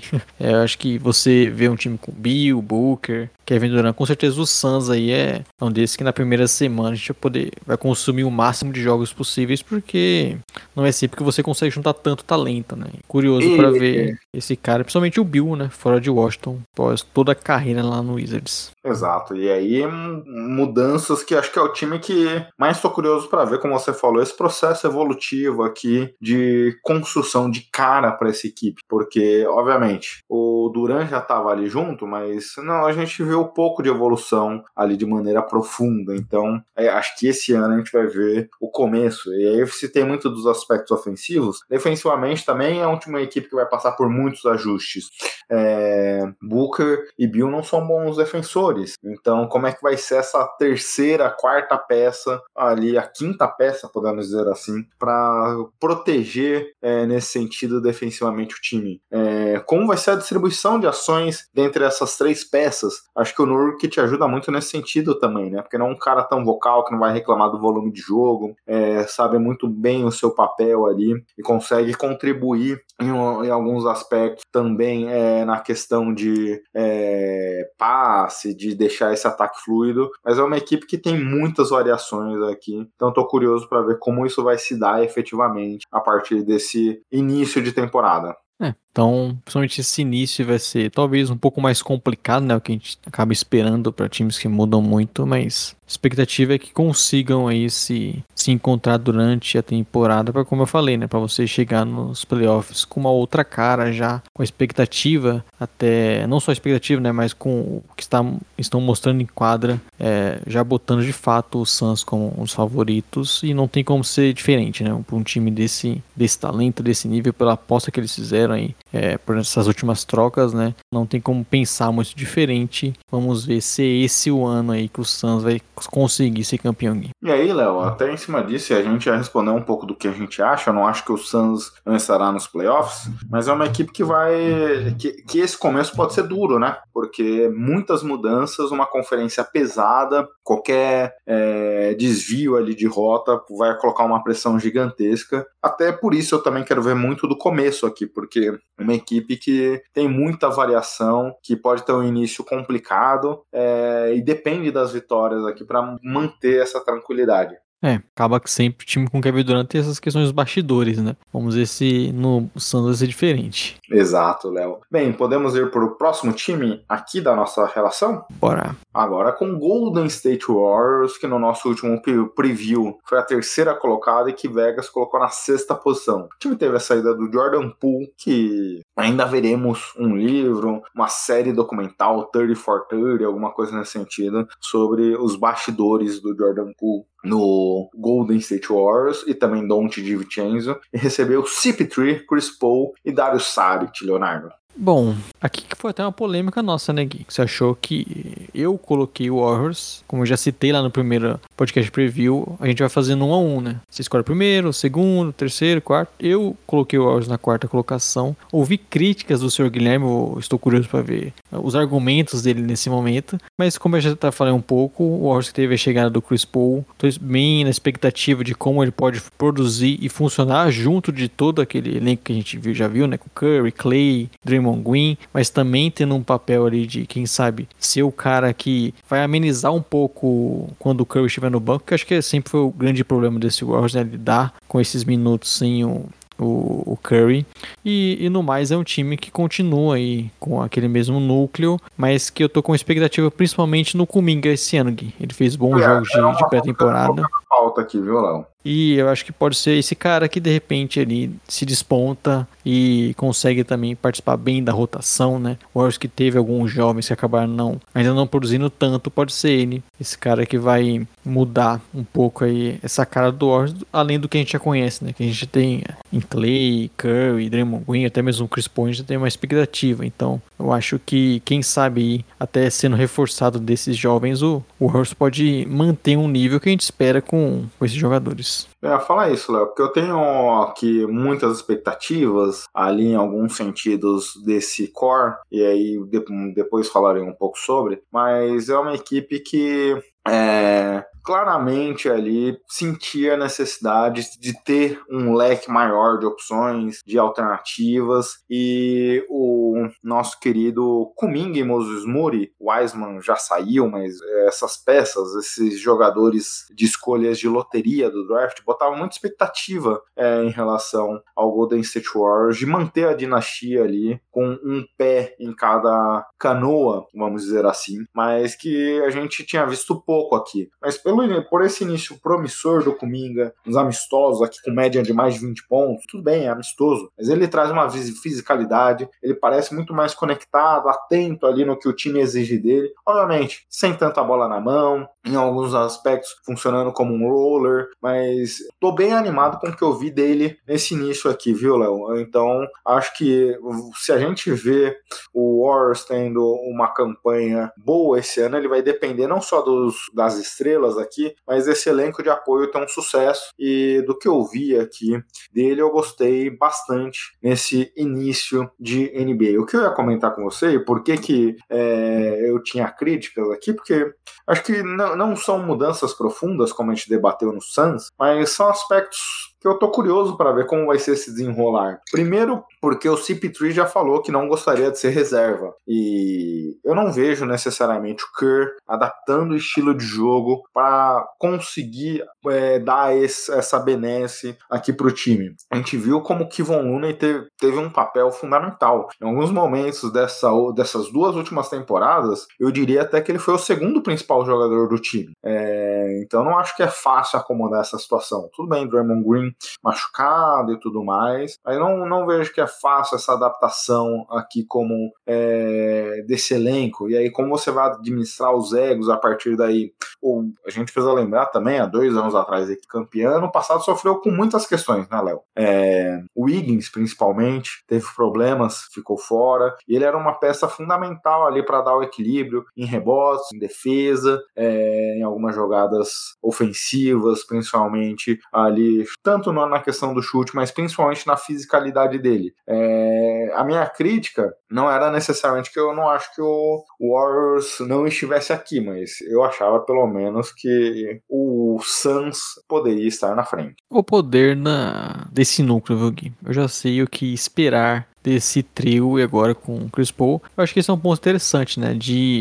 Você até se especulou, né? Você falou muito ali quando o Chris Paul chegou, ele vai vir do banco, e até perguntaram pra ele, né? Aí ele falou, você que tá dizendo isso. Já dando indícios que, obviamente, o Chris Paul não tá afim de vir do banco, né? Eu acho que essa é uma questão importante, né? De como eles vão lidar com isso, porque a gente sabe que, de repente, isso vale até mais para os playoffs, né? Mas em algumas situações você precisa do Kevin Looney, que você disse muito bem. É um cara que cumpriu muito bem o seu papel, foi destaque em várias partidas, sendo essencial ali no garrafão. Então talvez em alguns momentos você precise de mais Kevin Looney, e aí é tranquilo para eles apenas tirarem o Chris Paul, para ele vir do banco. Então, imagina ele não fechando jogos. Exato, então pode ser alguma questão, né? Até pela parte física, né? O Chris Paul, que já não é um jogador que tem uma altura tão grande, pode ser mais explorado, pela questão física também, já não tá no seu auge, né? Ele que sempre foi um bom defensor. Então, algumas peças que podem acabar, quem sabe, trazendo algumas polêmicas para esse Warriors, mas do que a gente viu em poucos momentos, né, e pelo que a gente conhece dos jogadores e do próprio Steve Kerr, eu acho que é um potencial de dar bastante certo, de ser um time novamente muito forte, de estar ali nessa briga ali, pra quem sabe conseguir um título na conferência, e vejo bastante potencial nesse Warriors. Estou bem, expectativa bem grande. E aí, Léo, uma outra polêmica que podemos ter fora de quadra é sobre Klay Thompson, né? Existia uma expectativa sobre a sua renovação contratual, ela até agora não aconteceu. Diziam as partes que estavam tentando negociar esse acordo antes da temporada começar, e a gente não viu isso acontecendo até o momento. Então é um jogador que está indo já para a fase final da sua carreira. Eu até achei que ele voltou bem essa última temporada, depois das questões de lesão, no seu segundo ano foi bem ali de maneira geral. Obviamente, deixou de ter aquela capacidade defensiva que a gente viu antes da lesão, mas foi um jogador muito útil ofensivamente, já conseguiu manter sempre o padrão ali do Clay, mas é mais um aspecto fora de quadra aqui que me preocupa em relação ao Warriors. Tem essa, sempre vai ser uma questão de renovação. A gente viu que foi isso no último ano com o Draymond Green. Obviamente o Klay Thompson quer garantir aí um grande contrato, né? Então acho que ainda é mais essencial para ele novamente ter uma temporada muito, muito boa, conseguindo jogar para... Aí eu não tenho muito o que o Warriors fazer, né? Acabar aceitando a pagar o que ele tá querendo. Exato, Léo. Terceira posição, o campeão, Léo. No nosso último preview, Denver Nuggets ficou na sétima posição e para Vegas. Essa mesma posição que colocamos aqui, terceiro, na capacidade de vencer o campeonato. Portanto, tanto pra gente quanto para os apostadores, Léo, Nuggets é o principal candidato a vencer a Conferência Oeste e nenhum dos dois colocaram essa equipe aqui, sagrando campeã dessa conferência. As principais mudanças foram a saída de Bruce Brown e Jeff Green, e não houve chegadas relevantes pro elenco campeão, Leonardo. Essa é a questão, né? Um time que teve um ano espetacular, foi campeão. Até meu palpite não foi o Nuggets, pra meio que aquele palpite ousado, né? Que se você acerta, você fala aí por anos, Gui. Então, mas óbvio que, novamente, o Nuggets tem muito potencial, né? De brigar lá em cima. Sempre que teve completo, foi um time muito forte, um time que chegou. Então, acho que não tem o porquê duvidar disso. E... acho que essa principal questão de perder o Bruce Brown é relevante. Ele foi o principal jogador vindo ali do banco. E a gente viu como ele foi importante nos playoffs. E aí vai depender de algo que a gente não sabe muito bem ainda, né? Porque o Nuggets, ele tem apostado em alguns jovens para conseguir preencher essa rotação, né? Como o próprio Christian Brown. Teve seus momentos relevantes na temporada passada ali nos playoffs. O Peyton Watson, o Julian, né? Que fez uma boa... tá fazendo uma boa pré-temporada aí. O rookie de Gonzaga que eles selecionaram aí nesse último draft. Então, algumas peças que não tem como a gente apostar tanto assim, né? Então, o Nuggets tem feito um bom trabalho em drafts, em descobrir jogadores ali em picks não tão altas, em desenvolver bem esses caras. Então, acho que eles estão apostando nisso para conseguir, além de suprir a ausência do Bruce Brown, de dar mais peças, né? Porque a gente já falava que o Nuggets ali naquele momento era um time que tinha poucos jogadores para vir nessa rotação. Exato, Léo. É exatamente isso que me preocupa muito em relação ao time aqui, porque eles vão depender muito de jogadores aqui que a gente não viu, talvez, numa certa frequência e regularidade. Teve a manutenção do Red Jackson, que é um jogador que não foi bem nesse primeiro ano, mas pelo contrato dado, eles acreditam que pode ser um jogador que vá conseguir se manter na rotação. E se tem um aspecto que eu acho que pode ser... o que imagino que talvez eles estejam acreditando, Léo, que obviamente houve aqui a saída, principalmente do Bruce Brown, foi bem doída, mas o time, quando a gente olha a última temporada regular, teve muitas ausências de Jamal Murray e do nosso querido Michael Porter Jr. Os dois vinham de lesão, né? Os dois recuperaram o ritmo ao longo da temporada, até nem começaram a temporada como titulares. Então acredito que eles imaginem que, olhando esse ano, eles estando disponíveis desde o começo, ganhando minutos, jogando bastante com uma frequência, isso vai ser suficiente para manter esse core ali vencedor. É uma matemática simples, né? Eles tiveram perdas de dois jogadores muito importantes, principalmente nos playoffs, na temporada regular, mas acrescem dois jogadores que não foram tão regulares na temporada regular. Soma-se a isso, a Christian Brown evoluindo, tendo minutos, entrando na rotação e outros aspectos, mas a saída, a ausência do Bruce Brown acaba sendo muito sentida pelo aspecto defensivo, né? É um time que foi bem nesse aspecto na pós-temporada, mas que de maneira geral a gente vê alguns buracos aqui na temporada regular e acabava sendo um jogador que ocupava muito desse espaço. Então tô curioso para ver como eles vão substituir essa ausência aqui. Acaba que é essencial, né, pensando, principalmente o Michael Porter Jr., né? Acho que o crescimento dele, acho que pode contribuir ainda mais para esse time e é o que se espera, né, para essa temporada. Mas é aquilo, né, se tem um lugar bom pro Suns, pro Nuggets conseguir desenvolver é com esse núcleo, né? A gente sempre viu ali o time fazendo um bom trabalho, mesmo quando estava com o Jamal Murray lesionado e tudo mais, como jogar com o Jokic, né, cria esse jogo coletivo, espaços, os caras entendem muito bem como se movimentar sem a bola, né? Então acho que dá pra apostar aí que o Nuggets pode encontrar nesses jovens jogadores que podem contribuir e, óbvio, ter essa temporada mais consistente aí, principalmente do Michael Porter, do Jamal Murray na temporada regular também tendo mais esse papel. Então, é um time aí pra estar nas cabeças, né? Seria um palpite, se você quer apostar no óbvio, né? Pra um campeão, pro MVP, acho que tá no Nuggets aí, porque eles não dão amostras aí conseguir manter, né? Vamos agora para nossos dois principais favoritos aqui, que acreditamos. Acho que o nosso ouvinte já até sabe, né?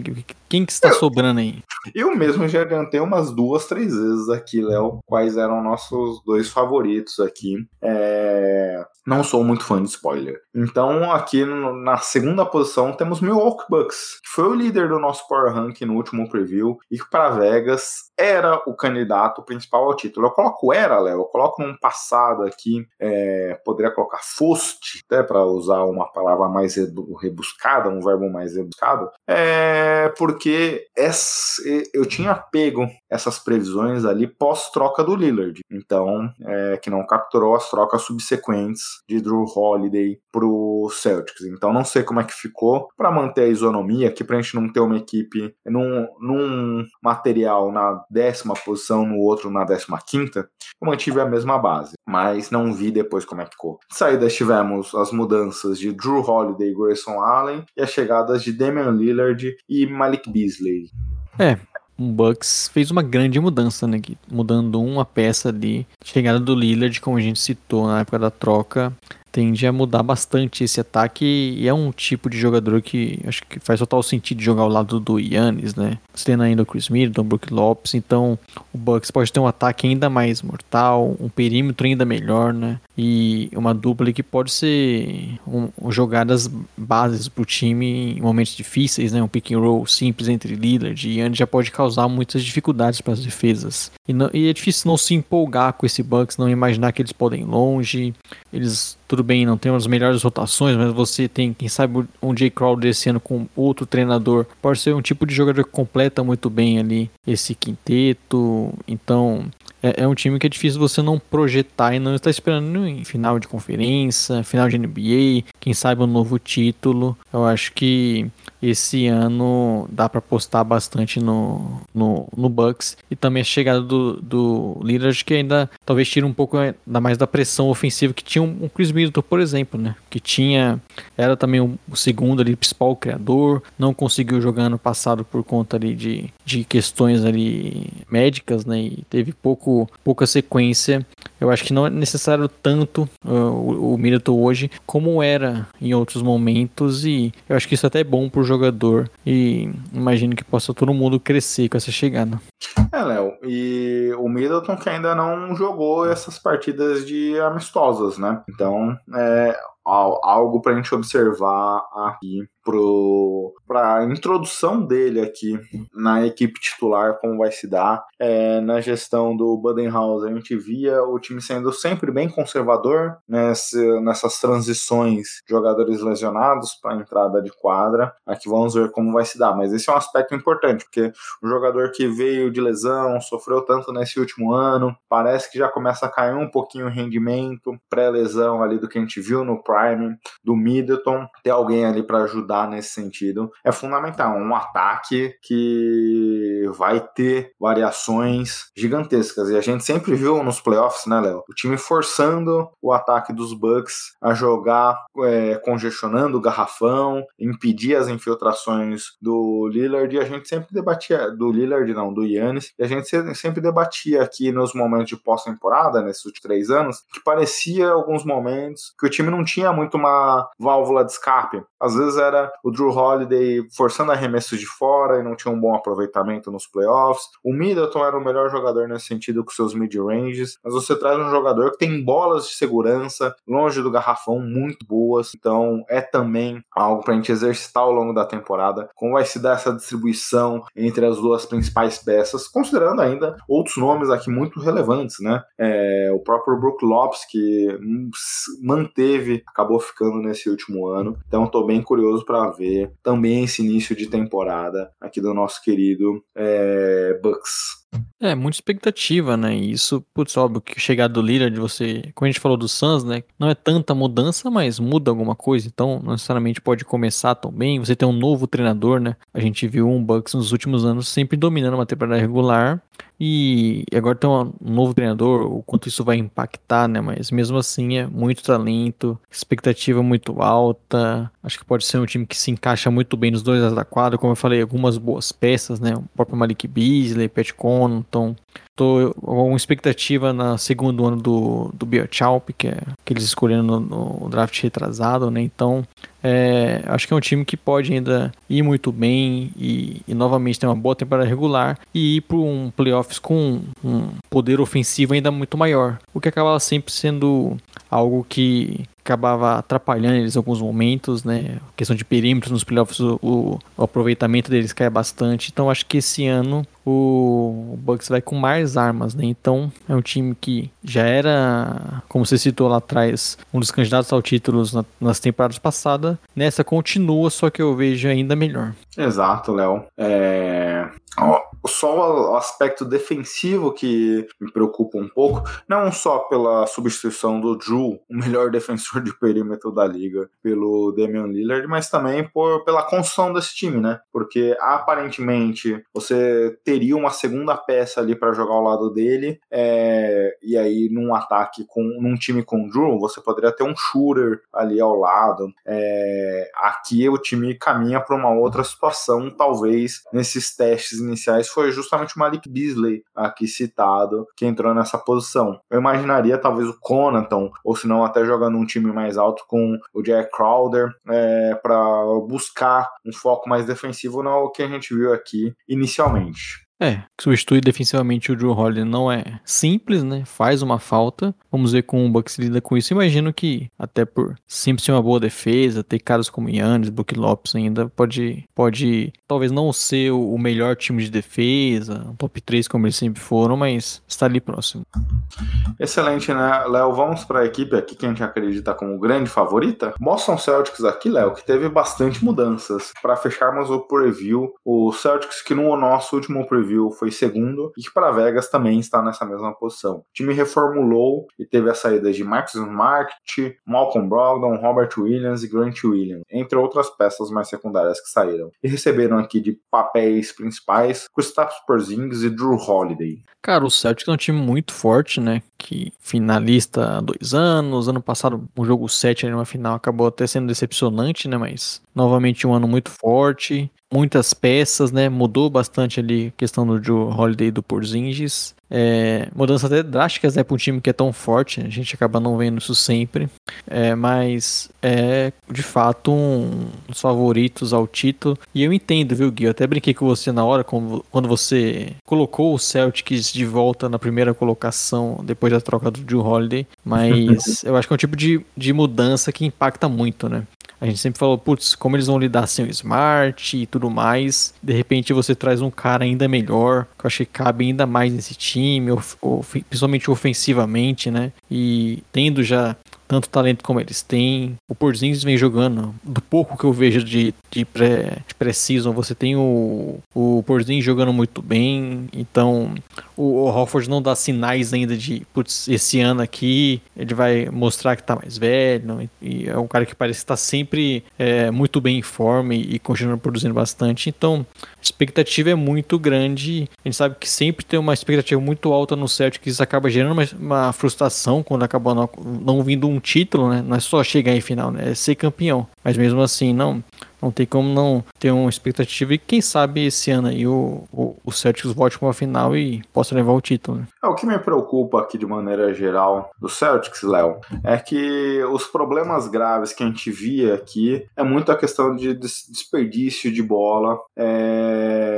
do time ali em momentos chaves, principalmente com Tatum e Jaylen Brown no ataque. Em teoria também a chegada do nosso querido, né, Malcolm Brogdon na última temporada era para tentar trazer um pouquinho mais de tranquilidade nesse ataque.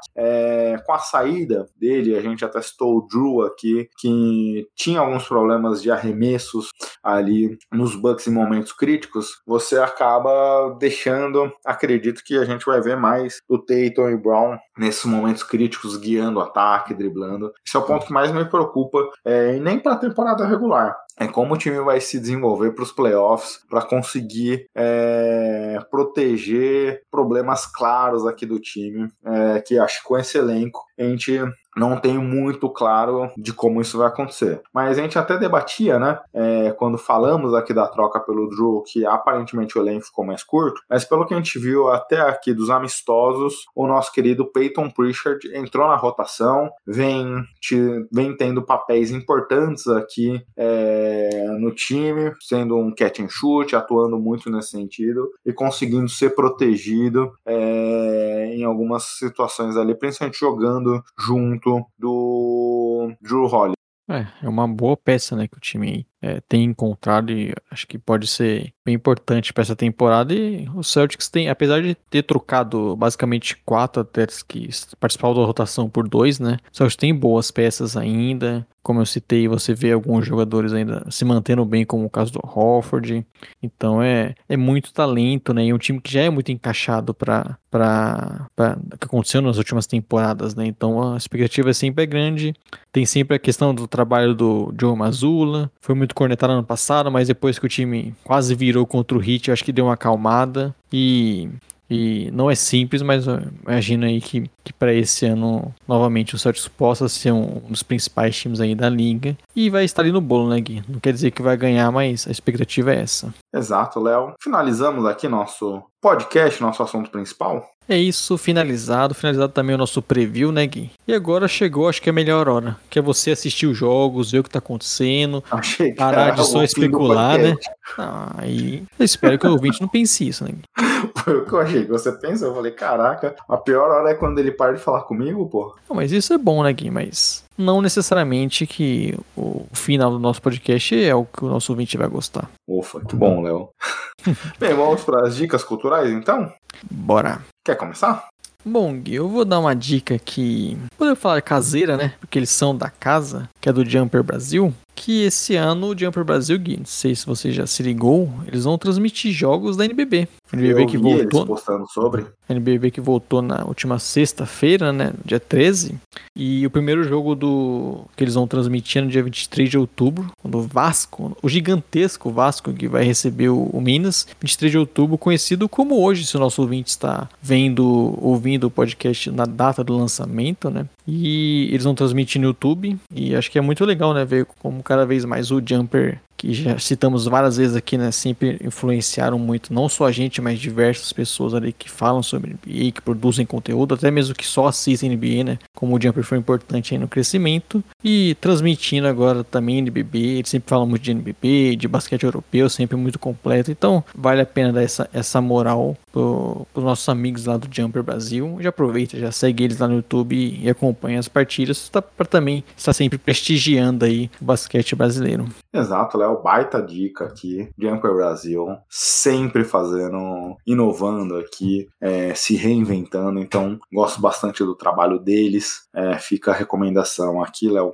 A minha, eu vou ser um pouquinho aqui, vou dar 2 dicas, Léo, que confesso a você que até depois que eu tinha pego minhas férias, na semana assim que eu ia sair de férias, eu falei, putz, eu entrei de férias essa semana, volto a trabalhar na próxima, falei, pensei comigo mesmo, deveria ter pego em momentos distintos aqui ela. Por quê? Porque hoje, quando gravamos o podcast aqui, foi quando saiu efetivamente a versão beta do Football Manager, que eu até tava brincando num grupo aqui, que em alguns momentos até quase não me dediquei pra pauta. Sorte que eu tô de férias, então tinha bastante tempo pra olhar isso. Porque eu tava jogando Football Manager aqui adoidado. E também amanhã sai o Homem-Aranha 2 só pra PlayStation 5, Léo, só pra PlayStation também, mas estou ansiosíssimo aqui pra jogar já esses 2 jogos. Então essas são minhas dicas da semana. É isso, eu achei que você ia falar sobre a expulsão da Raquel Sherazade da Fazenda, Gui. Mas eu acho que não é um assunto aí também que vai mudar muito. Eu, Homem-Aranha hoje, Léo, que eu só fui saber disso, eu dei uma conferida no Twitter um pouco antes de entrar no ar contigo, e eu vi que tinha acontecido isso. Talvez o nosso ouvinte não saiba nem que tem a Fazenda rolando, né? Porque Fazenda aí também dos reality shows aí. Eu vi umas conspirações da internet aí, Léo, dessa situação, viu? Porque ela foi expulsa hoje de manhã, e aí falaram que a Record não tinha divulgado imagens da expulsão, que era porque ela estava criticando aí algumas pessoas. Então, achei curioso. Vamos aí entender esse caso, né? Vale a pena acompanhar. Não quero não, deixa assim que tá bom. Não tem nada a fazer, a NBA tá voltando só. É isso.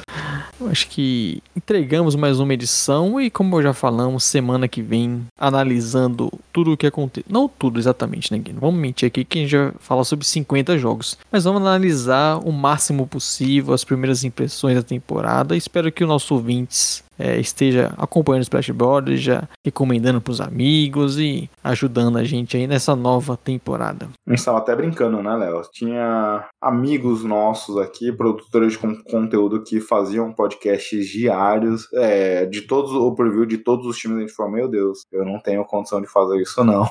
Então analisar todos os times eu não garanto, viu? É isso, mas aproveite a volta da NBA, continue acompanhando o Splash Brothers e uma ótima semana para todos nós. Arthur, Léo, uma boa semana e até a próxima. Tchau, tchau. Tchau, tchau.